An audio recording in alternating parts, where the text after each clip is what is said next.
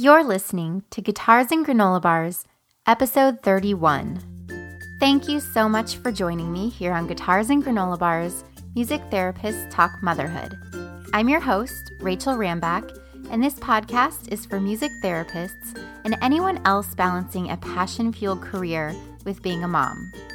This podcast is sponsored by Music Teachers Helper, the best way to manage your private music lesson studio and or music therapy practice.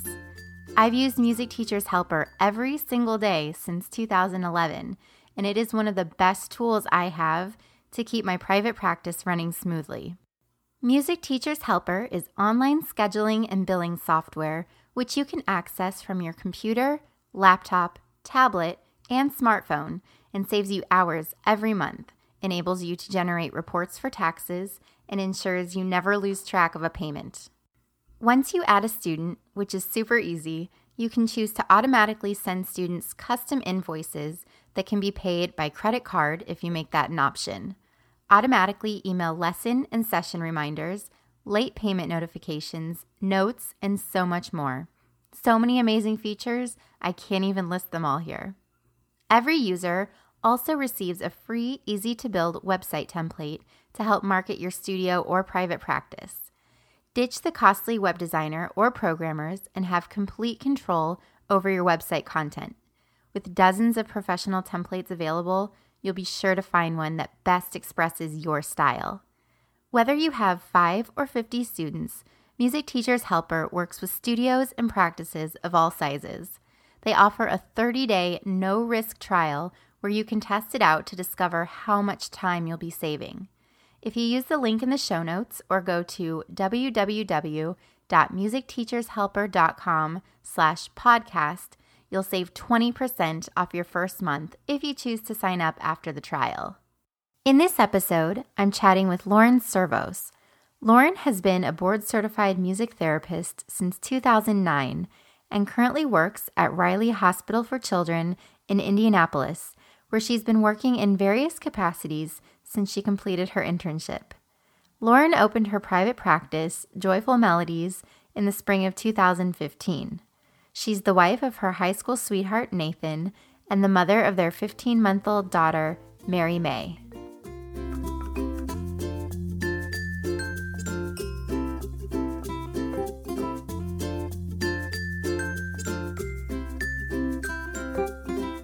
Lauren, thank you so much for joining me on the podcast. Thanks for having me. Yeah. Well, let's get started with you telling us about your background and how you came to be a music therapist. Sure. Uh, well, I've always been interested in music, singing in church choirs from when I was a young child and begging my mom for piano lessons in second grade. Started that pretty early and um, started playing flute in fourth grade and was in band and choir throughout grade school and high school. Just loved everything music. Um, but then when it came down to picking a career, I was not sure I wanted to go um, the education route. And um, I definitely didn't want to do performance. I didn't really like performing. I just liked practicing quietly. I was kind of a weird music kid. so I was really interested in the medical field and I actually took a, a little like mini internship medical class in high school, I think my junior year, where I shadowed different medical professionals. And I loved it. I like to be where people, this sounds weird, but where people were hurting and I could help. I really like to work with people in need. Um, and so, since I was pretty sure I didn't want to do teaching or performance, I just you know, kind of resigned myself to the fact that I might do music as a hobby as an adult and um, work in a hospital, maybe as a nurse or something like that. So I started to look into schools who had good nursing programs. But then I found out about music therapy when a music therapist came to my, uh, it was like my last semester of high school. She came to my choir and she talked about what music therapy was and showed a video. And I was like, oh my gosh, this career was made for me. This is exactly what I want to do. And so um, I had applied and been accepted to Michigan State University um, just as like a pre nursing major, I think, at that point. And they had mu- a music therapy program as well. So that summer, I drove up my, with my parents and auditioned for the School of Music and switched my major and never looked back. Wow. So you're really lucky. You're one of the few that actually went into music therapy at the beginning of school rather than kind of had to course correct after a couple years or even after finishing a degree program. Yeah, I was really lucky that that music therapist showed up in my high school when she did. It was perfect timing. Do you remember who she was? I don't. I would love to track her down. I'm pretty sure it was somebody from IPFW in Fort Wayne, but I've never really reached out to see who was working there as a professor at that time. I probably should. Yeah. If any and of you are listening and you are that person, thanks for changing my life. there you go. There you go.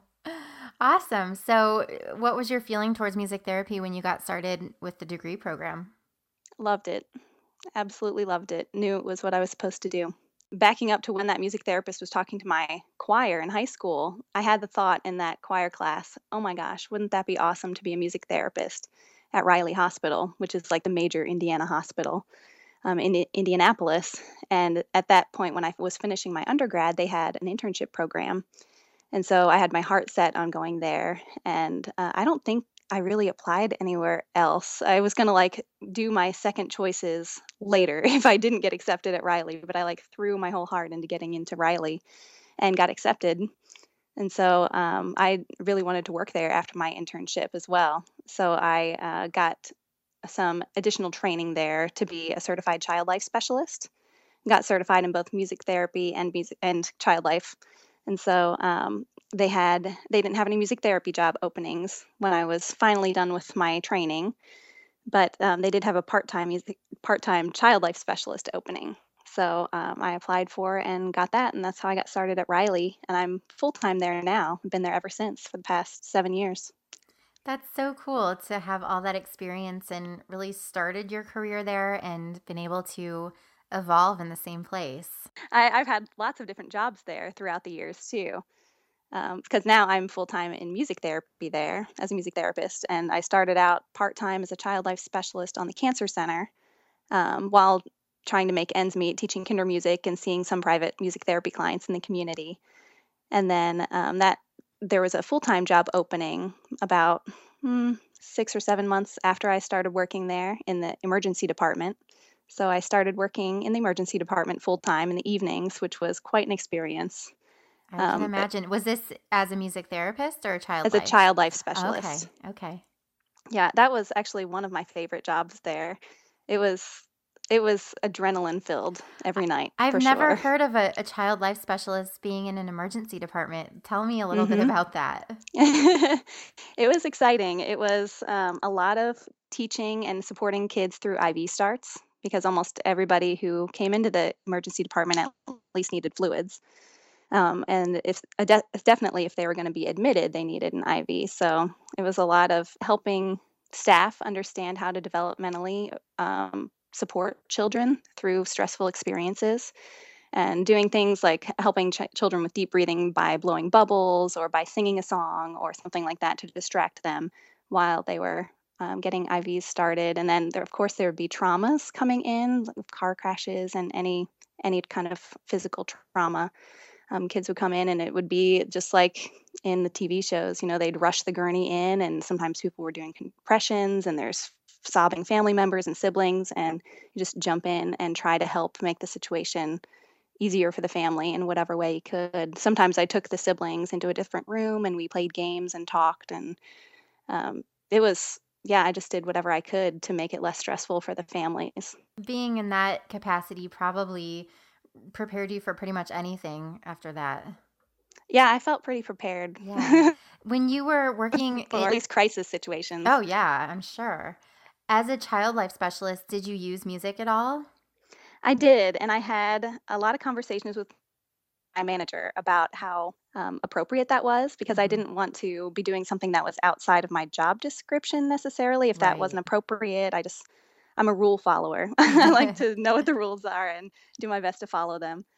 So, um, but I did end up purchasing an ocean drum and I think a Q-Chord that I kept down there. And um, what I used most with my was my iPad though.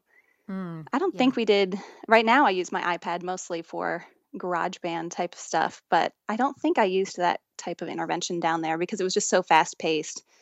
It was more um, pulling up videos and their favorite songs and singing along with them to distract them from pain and discomfort and that kind of thing. Yeah, right. So how long were you in that department before you moved on? I was in the emergency department for a year. And then um, during that year, I had gotten married to my high school sweetheart. And he, we were finally, we'd been long distance this whole time since high school. So, because he went to Purdue and I went to Michigan State. So we were so excited to be married and living in the same house and seeing each other every day. but I was, the ER job was evenings and nights. So we, he was working days. And so we really still only saw each other on the weekends because of our opposite schedules. So, although I loved the ER job and there still wasn't a music therapy job open, I um, decided to see if my manager would let me switch to a daytime position in child life. And they were looking for someone to start uh, the child life program in the radiology department. So I um, talked to my manager and I switched over to radiology. That was a totally different experience. yeah. So, talk a little about that. Well, I had to do an entire needs assessment of the department because that radiology includes X-ray and ultrasound and CT scan, MRI, interventional radiology, which is where they sometimes sedate patients, sometimes don't, to do um, like sterile procedures such as like putting in a PICC line, which is um, it's a like a an IV, but it goes all the way through your vein to your heart. Mm-hmm. And so, like, the tube goes all the way through, and it has to be, of course, very sterile and specifically done. And they need to take some um, guided x rays to make sure that it gets in the exact right position. And um, it can be stressful for kids to, you know, lay there while somebody's poking their arm or their leg and threading this tube all the way through to their heart. So, um, it was a lot of helping children learn how to stay still when they could be awake because ideally you don't want to sedate everybody. You don't want to give them drugs that will, you know, just be in their system when they maybe would be able to hold still with the right kind of support. And so it was a lot of teaching staff, a lot of um, figuring out where child life support would be most utilized or best utilized in that environment, making recommendations, and just building the program down, down there. And how long did you stay in that department? Well, a music therapist decided um, to leave and move to be with her husband, who had gotten a job in a different state, about four months into my job in radiology. so my manager was aware, though, although I loved all of my jobs there, that music therapy was what I really wanted to do. So she was so supportive. And I think it really was only four or five months in radiology, and I switched over to music therapy. So at this point, pretty much everybody at the hospital must have known you. That's so cool that you really got to establish yourself there. And I'm sure that you really um, kind of paved the way for all of these services.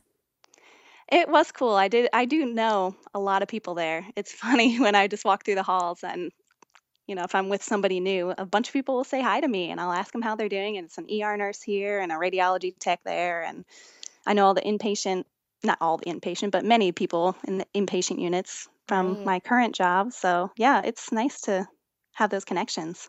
Yeah, yeah. So, now that you're finally a music therapist after working in all these other capacities, what what was that change like for you?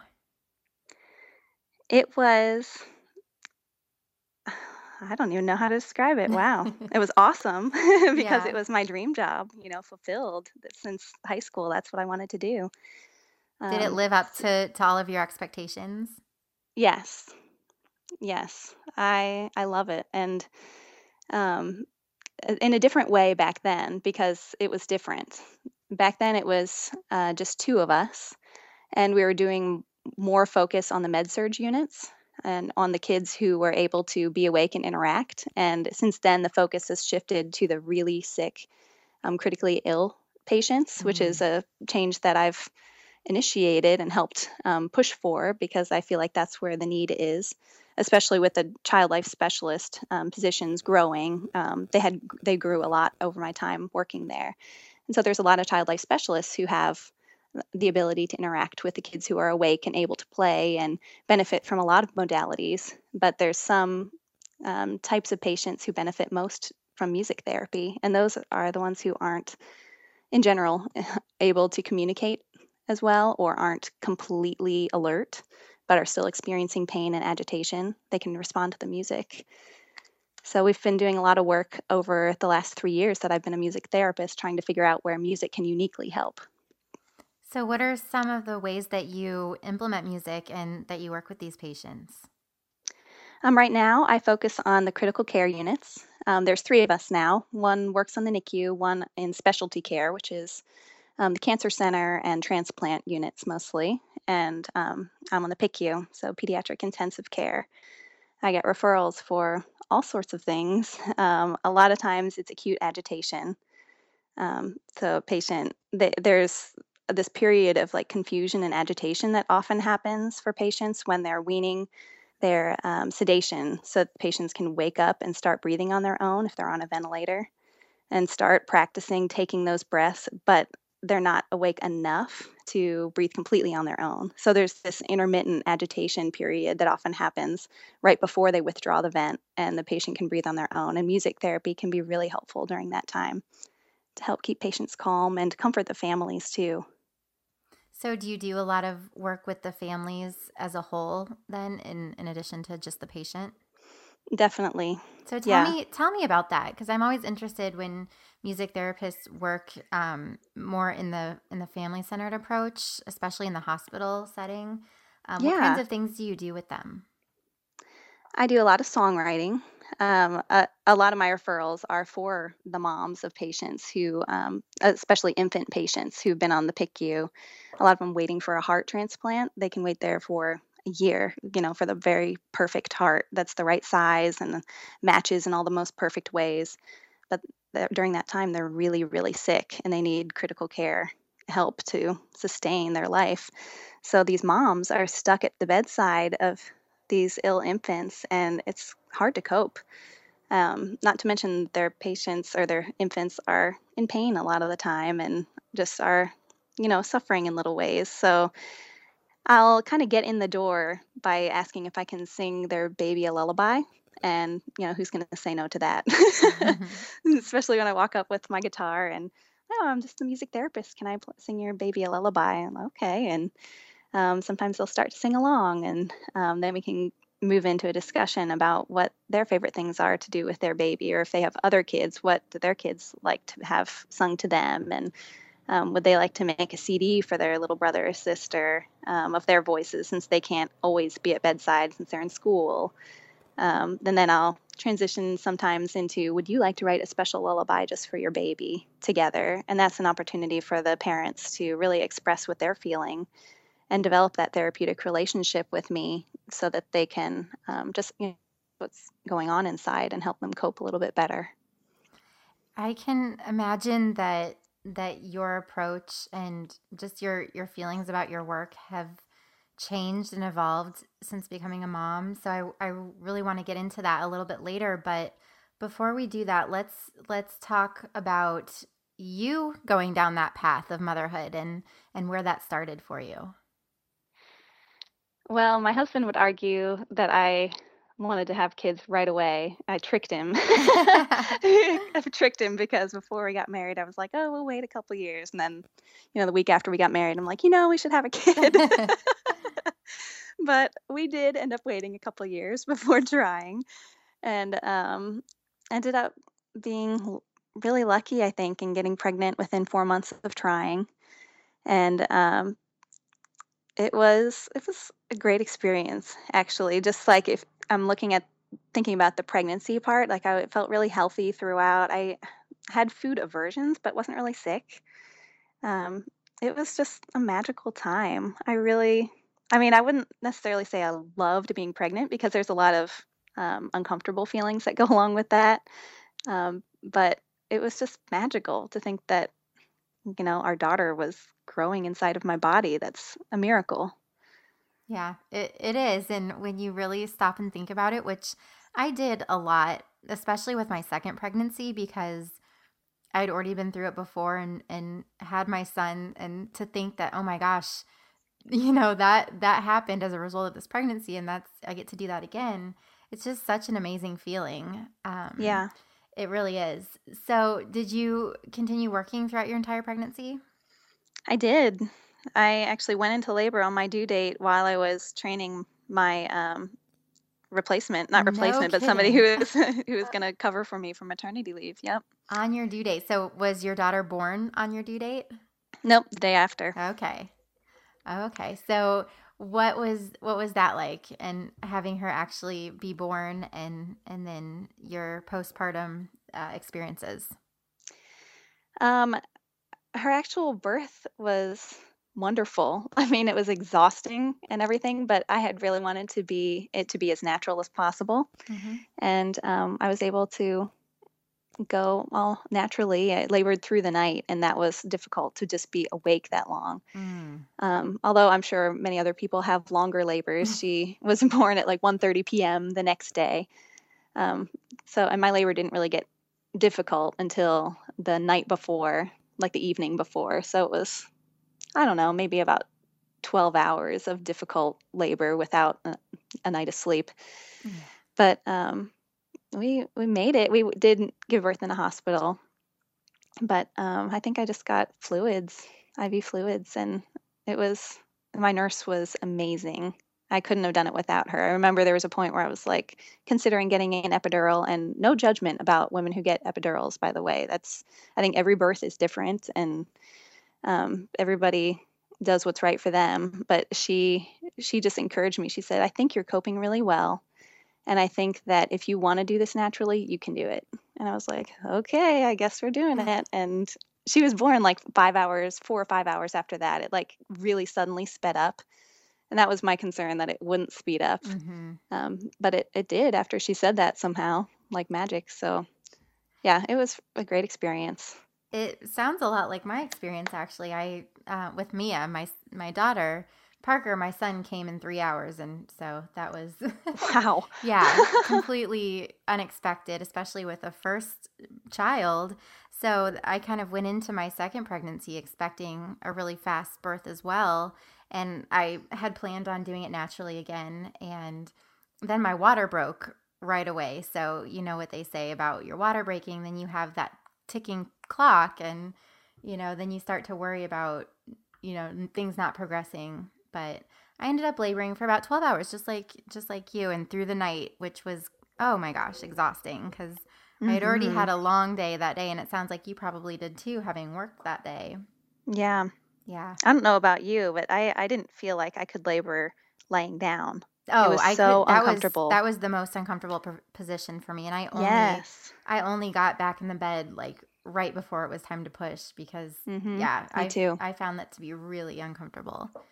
Yeah, I spent a lot of time walking and and trying to speed things up that way and then the um the labor ball. But I think like you having good support, my doula there and then I had a really really supportive nurse just like you did who encouraged me and that really makes all the difference because in in the moment you really kind of fight with yourself about whether or not you can do it and to have somebody you know outside of you say yes you can you almost just Mhm. believe them as opposed to the voices in your head saying otherwise Yeah.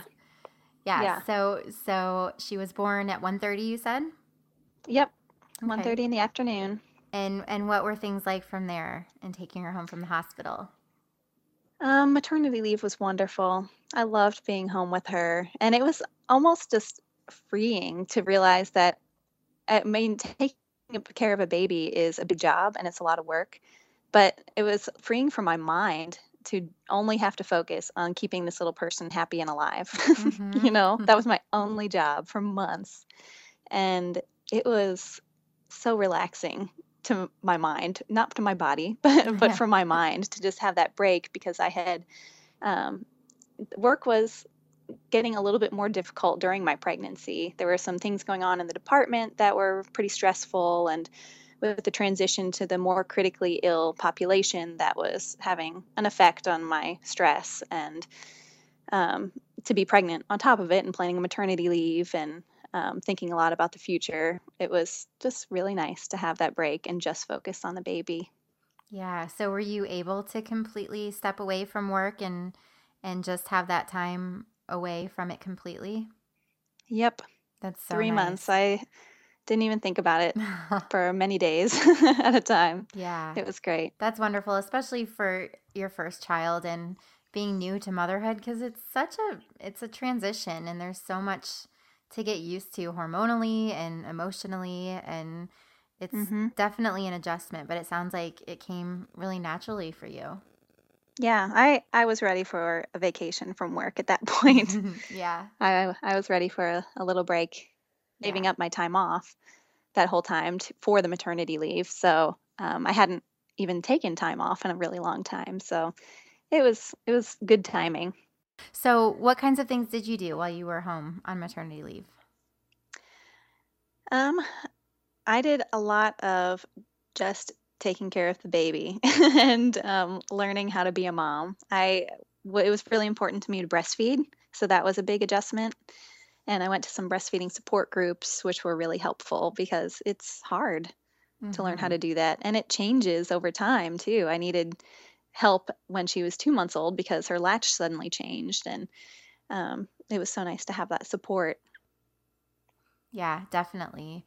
Yeah, actually, I I went to a, a mom and baby support group at our hospital, and the some of the women that I met there are now my best friends, and we get together with our babies, and a lot of us now have second babies, so it's been really cool to have that bond and and be able to be support for each other throughout that time. Yeah. Yeah. And at what point did you feel like, or did you feel like you were ready to go back to work? I did not feel ready to go back.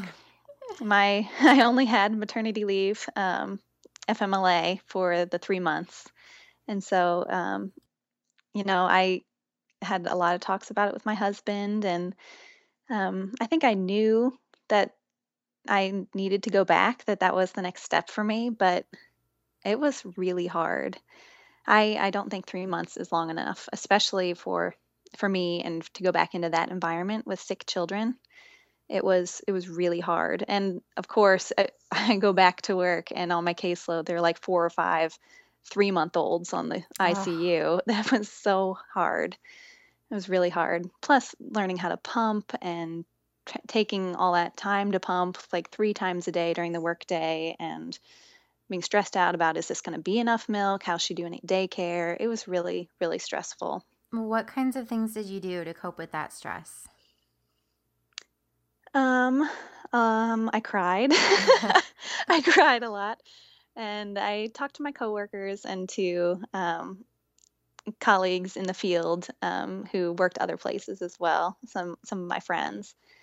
And um, yeah, I got a lot of support online too.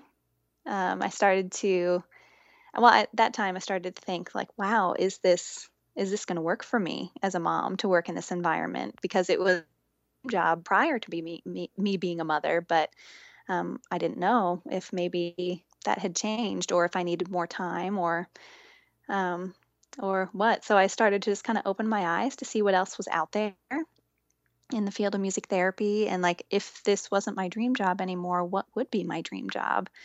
Um, and started to think about that. So um, yeah, I I felt like it got better over time, and now we are we just passed my one year back from maternity leave mark, and I feel completely different than I did a year ago.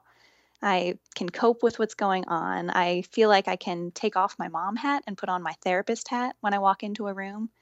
Um, but that wasn't the case when I first came back from maternity leave. I was used to being a mom for three months, and so I'd walk in and see a three month old crying, and I'd want to mother her, not hmm be a therapist to the family.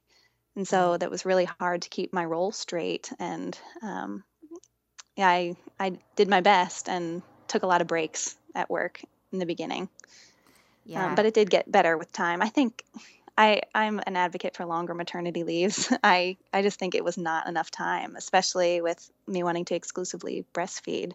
hmm It wasn't a good time for me to leave my baby. It's But not easy at all. It's, I mean, breastfeeding is basically a full time job, especially when they're that young. It's, you know, mhm. you're everything to them, literally. yeah, yeah. And I just, I didn't feel like I should be leaving her. hmm Yeah. So you said that you learned over time to take off your mom hat and put on the therapist hat. How how did your approach as a therapist change or evolve once you once you got back into the groove? Um, I notice parents way more than I did before. I feel like I was I, I was focused on the patient and family centered care before, but now I walk in and I see the whole family right away. And um, I, I just I going through those first couple months back from maternity leave when I was really struggling with identifying too much with the parents. Um, I just it would be so so many things. It would feel like so many things to have your child in the hospital, and I just um, I notice that a lot more now, and so I focus a lot on the entire family more now than I did before.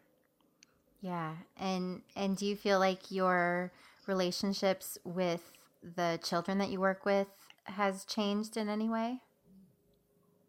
You know, I think my approach as a therapist has changed a little bit. Um, I used to be, I mean, I like to get, I'm like kind of like a book learner. I like to learn and read and that kind of thing. And I would like read about these protocols and do them and um, think about like observing responses and just be really kind of cerebral about what I was doing. And now I kind of trust my instincts a little bit more. And um, I don't question my instincts as much either because before I would be like, oh, I'm just rocking this baby now and not even singing. And if I do this for 20 minutes, is that a good use of my time? Like, I'd just be like, oh, is this the baby who really needs me right now? Like, is this really music therapy, just rocking them right now? And now it's like, this is what this child needs. Mm-hmm. I'm a music therapist. That doesn't mean I always have to be producing music with my body. um, this, if this is the therapy this child needs, 10 minutes of being held and feeling comforted by somebody they trust, then that's totally appropriate. And I don't need to question that. So it's made me more confident. I'm so happy that you said that because you really put into words what I've felt about my approach as a therapist since becoming a mom too. And it's it is exactly that. You you have this confidence that comes from raising a child and understanding the needs of a child that I feel like doesn't come quite as naturally before you you're a parent. Mm-hmm. Um, and yeah, I, I find myself doing those things and not questioning them as much as I did before. So I, I like how you put that. Yeah. What are some of the most fulfilling aspects that you found um, of, of being a working mom? Uh, I have really liked, yeah, it was a struggle to put Mary in daycare, but seeing her develop little friendships has been so much fun. Uh, she really likes being around those kids at her daycare. She's in a little in home daycare in our neighborhood, so it works out really well that either of us can just drop her off on our way to or from work. And um, it that has worked out really well, even though it was hard. Uh, seeing her with other kids is so much fun. Yeah, I agree. I, I have had the same experience with my son, and I was one of those moms that cried every single drop off, and mm-hmm. it was way harder on me. Well, it was pretty hard on him too at the beginning, but um, but over time, you know, he looks forward to going. We call it school. We he looks forward to going to school and being with his friends, and I think that it's taken him really far developmentally as well. Mm-hmm. So that's something that for me was one of my biggest barriers to really enjoying being a working mom. And now it's something that I'm really comfortable with. So I'm glad to hear that you're having that same experience. Yeah. Yeah. Just this last weekend, you know, I, I always kind of daydream sometimes about, oh, what if I had a day just to be mommy during the week or something? You know, I, I think that's normal for working moms to wish for more time with their kids. Um, but I was thinking about that this weekend and we went to a water park together and she was going up to all the other kids like oh i wish they were my friends and i could play with them and i was like oh she wants her friends she likes to be around other kids she she would be missing out if i was home with her all the time or i would have to find ways to get her with groups of kids and everything so i'm glad she has her little friends that she can play with at daycare yeah that's so nice that's so um, comforting to know that she's happy and having fun while you're at work yeah. So, um, any other fulfilling aspects you want to talk about? Um, I think that it's, like I said earlier, way easier to connect with specifically the mothers of my patients and to support them. And a lot of times, even in um, like really stressful situations, like when a patient is passing away or something, and I'm just sitting quietly with a mother, she'll ask me if I have any kids, and I it's nice to be able to say yes and to talk about my experience as much as therapeutically appropriate if she's asking for that information. and we kind of have an extra level we can go to that I didn't have before. So that's really nice. It almost makes you a little bit more credible to parents. I feel like sometimes they look at you in a different light, like, oh, okay, you get it. You kind of know where Yeah. I'm coming from on these things. And I know that for me too, it's helped me connect better with the parents of my clients. Yeah. Yeah. So let's move on to self care because working in that environment, I'm sure that that has to be something that's really necessary for you to have as a part of your routine. So, what kinds of things do you do to take care of yourself?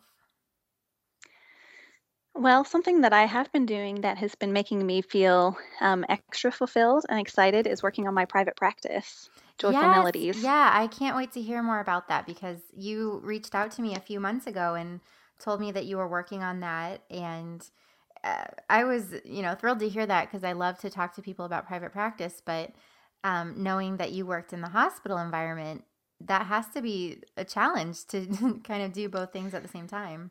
Yes, it is a challenge time wise, especially with the little one. She's 15 months now and is adorable as ever.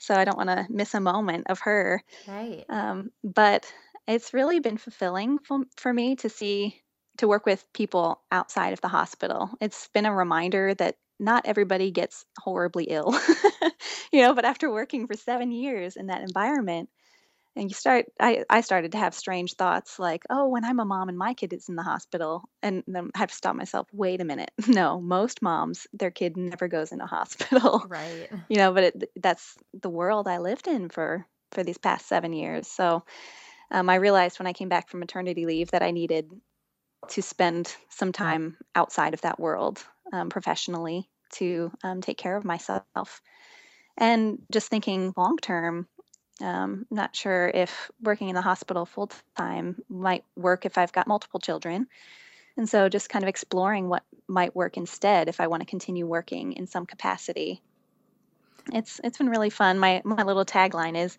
Joyful Melodies helps people of all ages and abilities cope with life's cha- challenges, experience the joy of positive relationships, and express themselves through music. Oh, I love that. Thanks. Yeah. So, are you seeing clients yet, or are you still sort of in the building stage? Um, the last four months, I've been in the building stage, and I'm just about to start see clients. Um, I've got two contracts right now that are um, haven't officially started, but are in the works. Um, one is with um, a Medicaid waiver company, so um, I'll be the first music therapist on their team to support one of support clients who are on a, a one of two Medicaid waivers that reimburse for music therapy in Indiana. Um, so that will be fun. And then um, another one is actually to help with an, a mortuaries outreach, Really? which sounds funny, but yeah, they I've been doing a lot of presenting and um, just kind of networking the past four months as I've been getting my um, joyful melodies, you know, off the ground. And she found out about me um, from some, one of the people I networked with, and she this outreach coordinator at the mortuary contacted me and asked if we could talk and i was like sure. And she explained that they just want to create a positive um, they want people to feel positively about them and their company and their services so that they can recommend them if should they ever need them. And so they specifically wanted to do some sort of outreach to um, retirement communities and assisted living facilities and so she was like, and I thought about music therapy. Wouldn't that be cool if uh, we paid you to go in and do groups to all these different facilities? I was like, yes, that would be cool. That is so cool. And what an So- interesting um what an interesting way to um, find a contract, especially the fact that they sought you out as opposed to you I know. approaching know. them. I know. Yeah, my first group is um, as of this recording um, a few days from now. So oh my goodness. Well, I can't wait to hear all about it. That's so exciting. yeah, it should be fun. So, do you plan to um, take on individual clients as well as the bigger contracts? Yeah, I would like to. Um, I've talked with a um, mental health cou- counselor who lives and works just down the road from our house. And she, um, she and I have been talking, and she kind of offered to let me use her space if I have individuals um, for, you know, a small fee. We negotiated, and um, might negotiate more in the future when I have that interest, hopefully. Um, so that would be ideal, I think, um, to see some individuals in that space just really close to my home. That's wonderful. It sounds like everything's falling into place for you. So that that's really exciting. Yeah, sometimes it feels like chaos and sometimes it feels like everything's falling into place. well, that's that's the life of private practice, especially when you're also balancing a full-time job at the same Yeah. time. yeah. I've been there and it's I know that it's not easy and and especially now with a child doing all those Mhm. things. Well, very cool. Well, we'll be interested to hear how things develop for you and um, wish you luck with the private practice. Thank you. Yeah. So, Lauren, what kind of advice would you give to fellow music therapists who are just starting out on the journey of motherhood? Hmm. breathe Uh huh. That's good. and take a lot of time to breathe um, and trust yourself. Yeah, I I think one of the things that pregnancy taught me is um, self care. Strangely, but all of a sudden, taking care of myself wasn't taking care of myself. It was taking care of my baby inside my body. And so I knew if I needed to stop and sit down and take a drink of water, that's what my baby needed. At least that's in my mind how I phrased it. And so I was like, well, I got to do that. I can't. I don't want to hurt my baby. And um, I started to get really attuned to my body's needs during that time, and I decided not to let that go. so, when previously to pregnancy, I would just run myself ragged. Now I don't do that.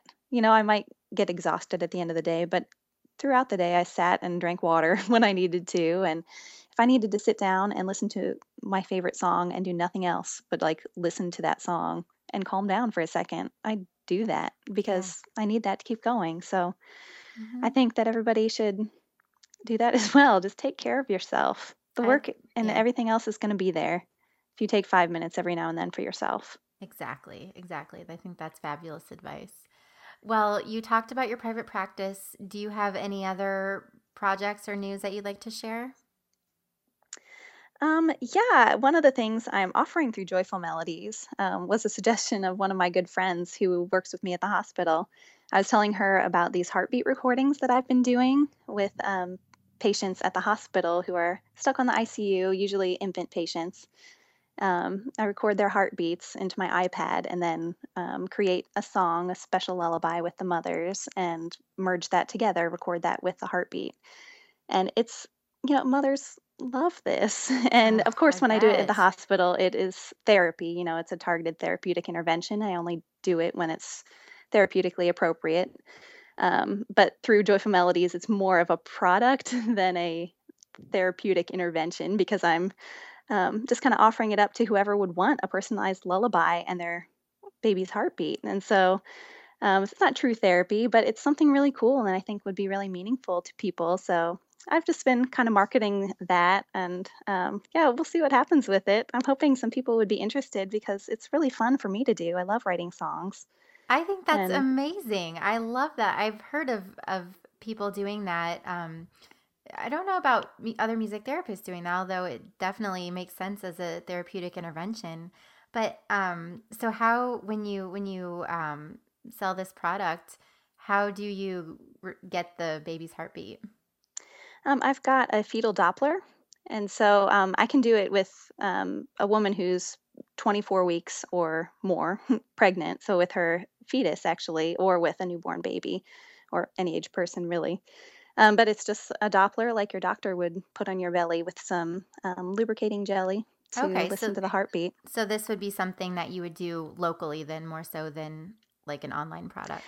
Right, right. Okay, gotcha. Well, that is But it would so just be one meeting to to get the heartbeats and the lullaby creation. If they wanted to be involved in that, we could do that over, Right. you know, over the phone or whatever. Have you thought about working with um, one of those like boutique places that does the ultrasounds, like the 3D ultrasounds? Oh, that's a great idea. yeah, that Thank you. that was my first thought because I know that they do. Some of them offer like the teddy bears have the heartbeat in them, but if, I bet if you were to reach out to them and you know offer to do that through them or you know have them Yeah.